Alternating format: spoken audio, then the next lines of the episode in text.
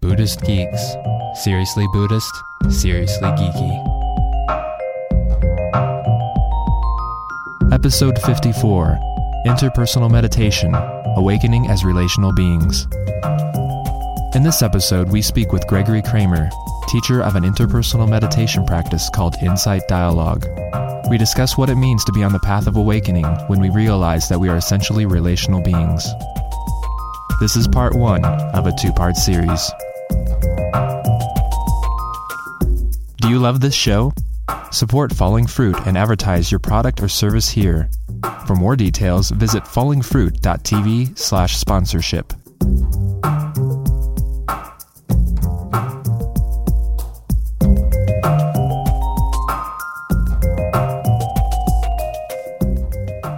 So this is Vince Horn, and I'm joined today by my sidekick, Ryan Oelke. Hello. He's also the co-host, but today he gets to be my sidekick. I like being your sidekick. I know. and we're also joined today by a special guest, uh, Greg Kramer, and he's the author of a recent book called Insight Dialogue: The Interpersonal Path to Freedom, and it was published, I believe, by Shambhala. And he's also a longtime meditation teacher. Uh, has been teaching for some 27 odd years. So he's definitely been around the Dhamma for a long time. And we're really glad to have him here today. And we wanted to talk to him today about uh, the teachings that he's been giving over the past 10 or so years, which he's calling loosely Insight Dialogue. Uh, so, welcome, Greg. Thanks for joining us. Thank you very much. Yeah.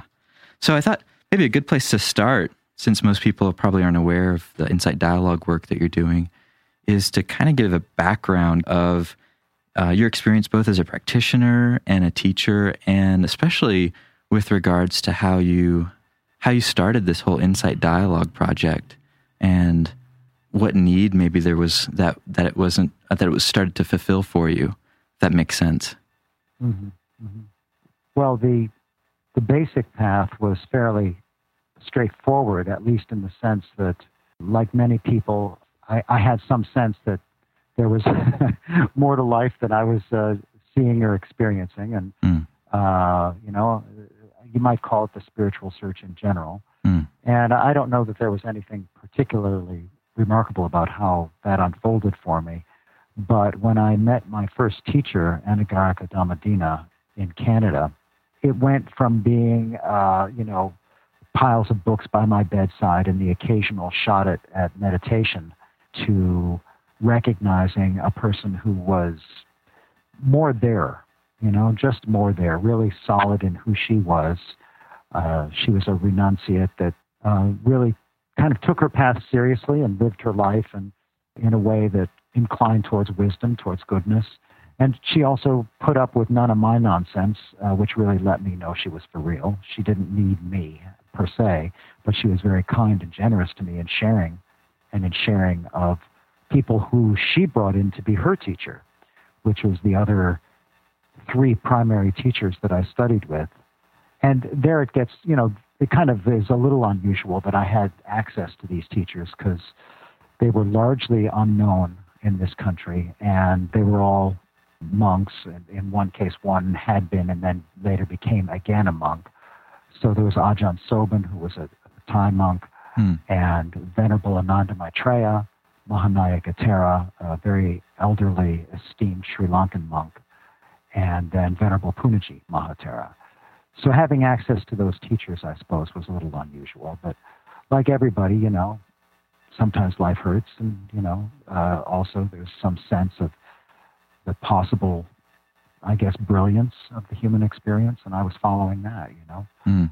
and from study of Dhamma and meditation retreats and all of my practice at home and all this kind of thing.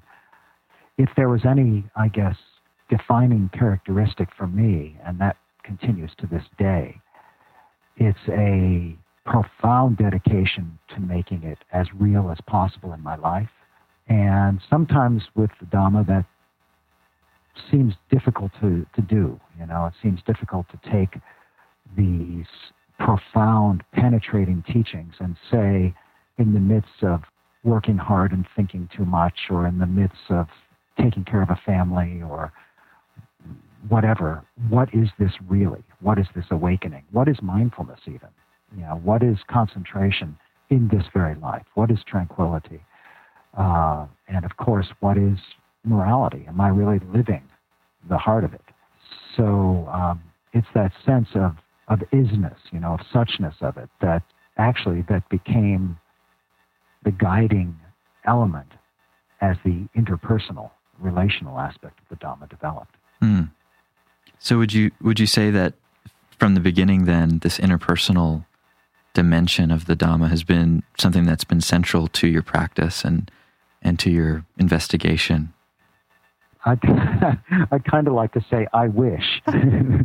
no, it wasn't. In fact, I I really did the traditional thing, hook, line, and sinker, with no regrets. It's just that, like many, I accepted uh, without reflection the assumption that it was sort of me on this path, a very um, individualized, personal sense of I'm meditating, all of the kind of pitfalls we fall into. I'm improving myself, or I'm going to get some goal. Mm. I did all of I did all of that. You mm. know, needless to say, that there's a lot of dead ends in that kind of attitude. Mm.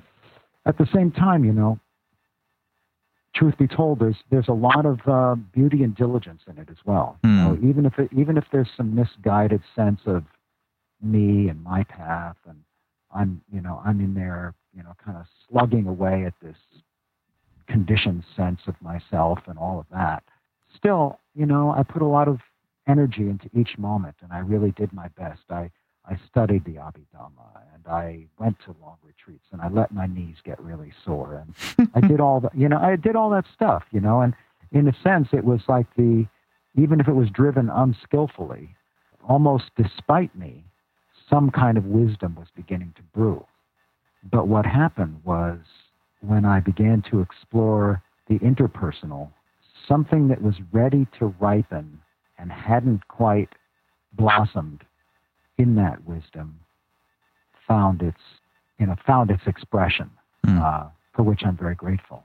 Uh, I mean, it began simply enough. I was actually in a PhD program and was working with a colleague in that PhD program. Her name was uh, Terry O'Fallon. We were exploring Bohmian dialogue, David Bohm's dialogue practice. Mm. And the kind of the radical thing back in 1995 was that we were exploring it online because there had been no dialogue of that depth that we're aware of and you know taken online and so that was a, we had a real sense of being pioneers in that but where it really came alive um, was uh, when we began to infuse those times of dialogue with our meditation meditative intentions meditative qualities of mind um, Terry had begun to study with me, uh, study Vipassana with me. And so spontaneously, both of us brought those qualities into the dialogue.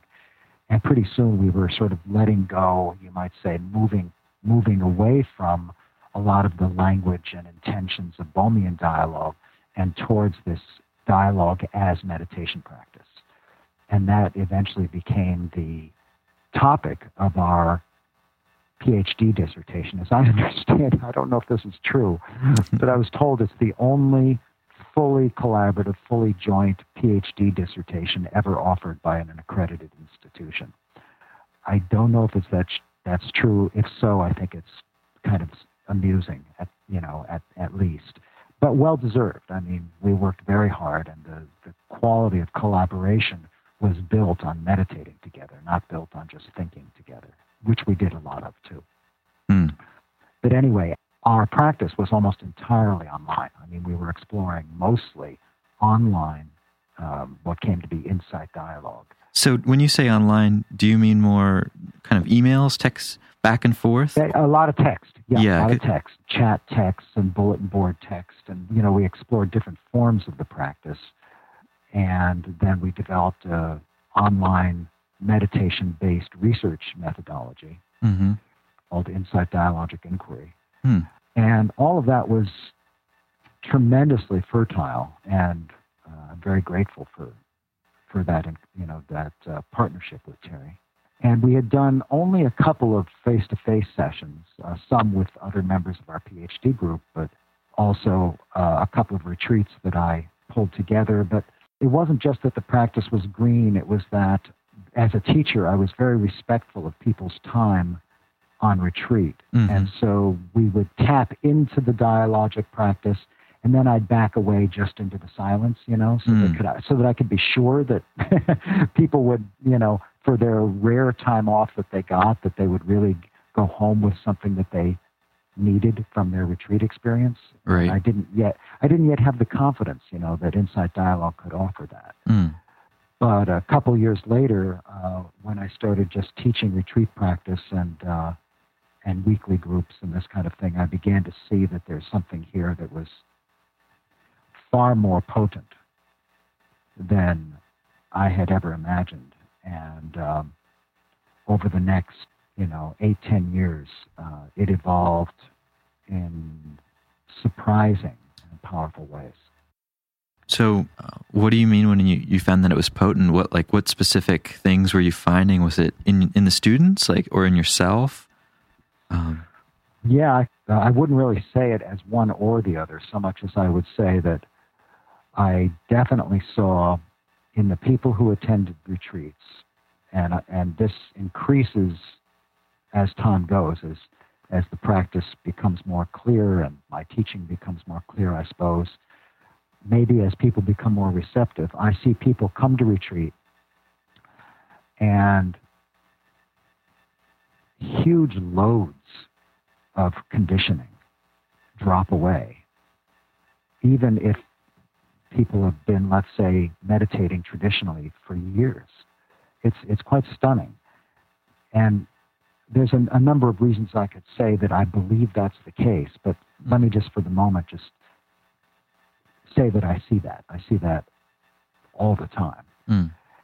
And then also say, to answer your question, that for myself as well, uh, I was immediately challenged in all kinds of ways that I had not been challenged before in terms of my own self construct and what the Dhamma was and what it was to uh, teach or what it is to even be in relationship or what it means to uh, really ask what is the path of awakening when we realize that we are essentially relational beings.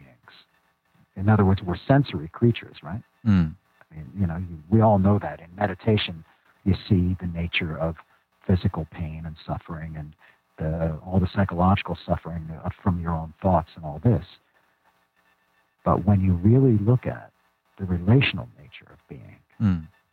what is revealed about the nature of the path? It's you know, it's a it's a deep and serious question. So I couldn't escape that. You know what I'm saying?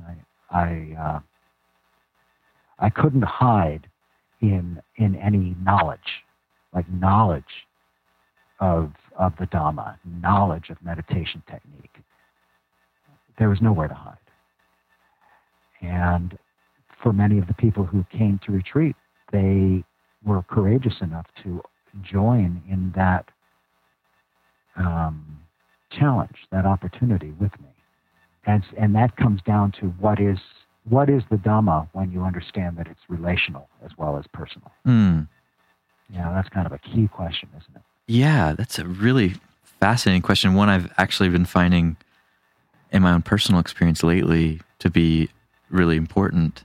And, and especially when I consider like other contemplative traditions, like for instance, Christianity, where there's such a personal relationship to, you know, divinity Mm-hmm. And I've been wondering what's going on both in terms of divinity and then with people.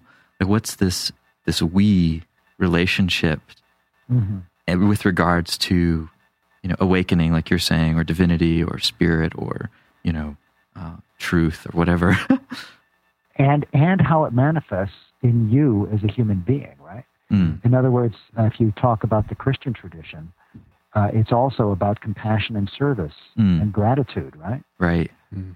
And uh, if you look at the Buddhist tradition, of course, certainly the later Buddhist tradition, the Bodhisattva vow is a relational vow. Right. I vow, I vow to serve and to save all beings. That's relational. But even if you stay with the early Buddhist understanding, you have to eventually face the fact that you were born of a mother and father. Your upbringing was completely in the furnace of relationship. And what that means is that your brain, all your synaptic connections were created in relational as well as sensorial encounters.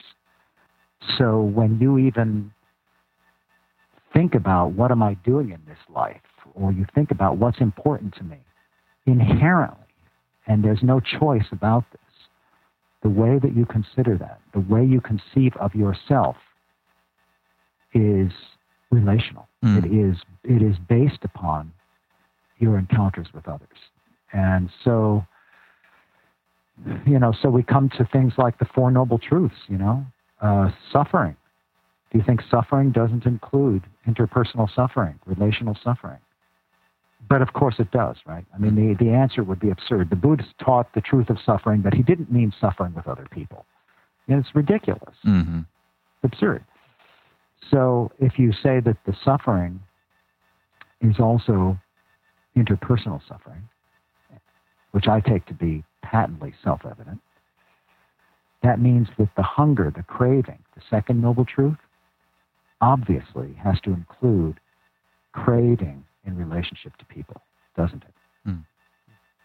No, really. Don't don't let me lead you, does it? I mean, that's certainly been my experience. Yeah, exactly. No, that's what I'm trying to say is this is not like some sort of theoretical thing going on here. There's suffering. The suffering comes out of longings and urges and desires and hungers, right? So we don't just want to have a soft bunny rabbit or a nice pillow.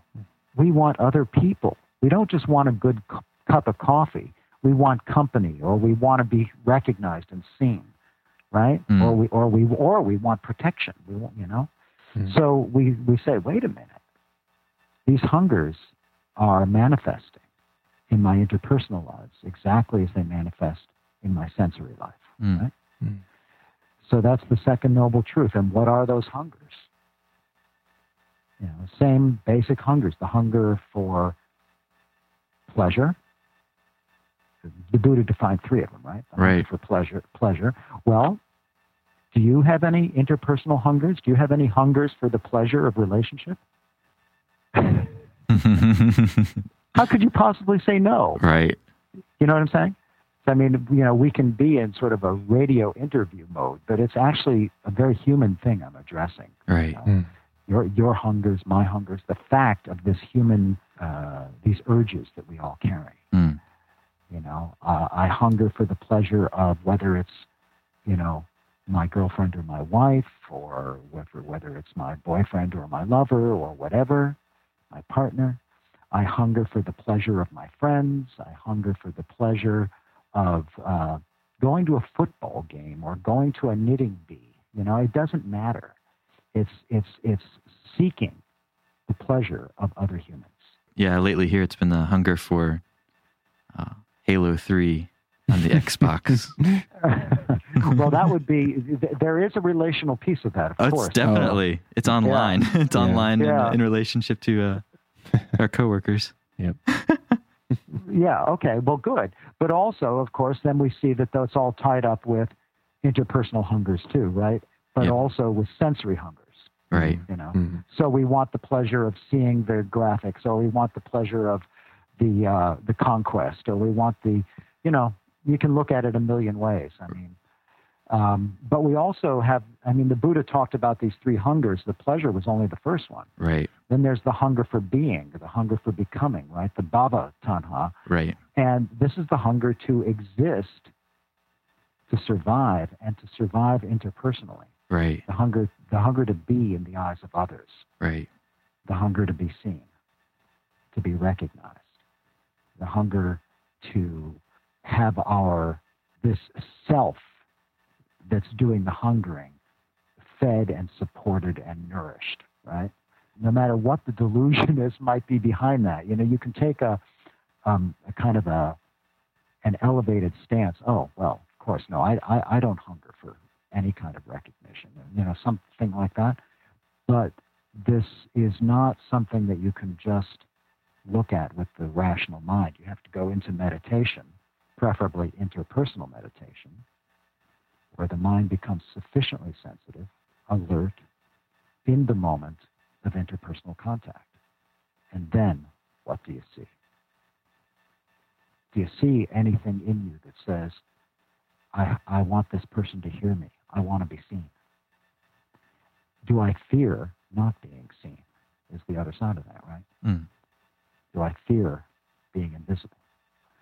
You know, I mean, look at look at all the things we do to be seen. Whether it's have radio shows, or teach meditation for you and I, right? Or the you know the high school football star, or or the or woman with a beautiful body who shows it in a certain way with her clothing, you know, or the movie star, or the accomplished um, artist who gives the art for altruistic reasons and to be seen, right? Mm. Or the person who delivers a, a cake to someone who's not well really cares. It's offered with love and generosity, right? But at the same time, if the person doesn't acknowledge and see it, the little bit of hurt there it shows you that there's still some, oh, I want to be seen for my generosity. It's a, it's a subtle thing. you know, we don't want to call it a bad thing. We just want to look at the human condition, you know, the fact of these hungers. Mm. And then the hunger for non-being is the is the third hunger, the hunger for not being seen, mm-hmm. the hunger for invisibility, the urge, the craving to be safe, the reciprocal fear, the fear of being seen, mm. fear of intim- Is that is that also a fear or a desire not to be in relationship? Oh, absolutely.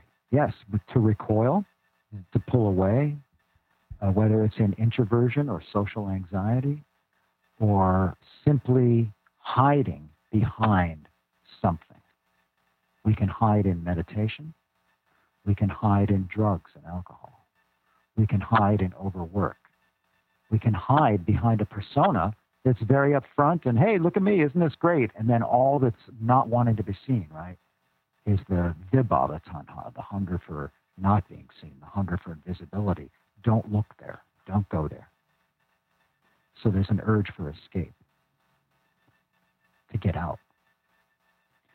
So we see that this interpersonal understanding of the Dhamma is actually revealed in one's interpersonal meditation practice, but it also provides a compelling motivation to engage in interpersonal practice, to see where the hungers are controlling us, and to meet them with loving kindness, with awareness, and so become free.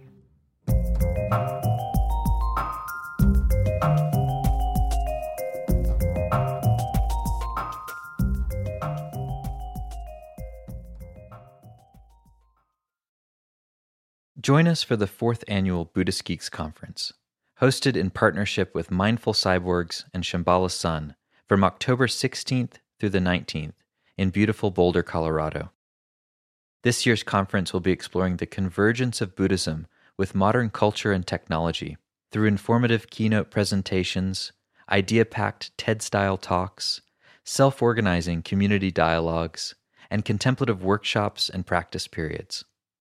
This year's list of presenters includes the world's most quantified man, Chris Dancy, abbot of the Village Zendo in New York City, Roshi Pat Enkyo O'Hara, and pragmatic Dharma provocateur Daniel Ingram, as well as many others.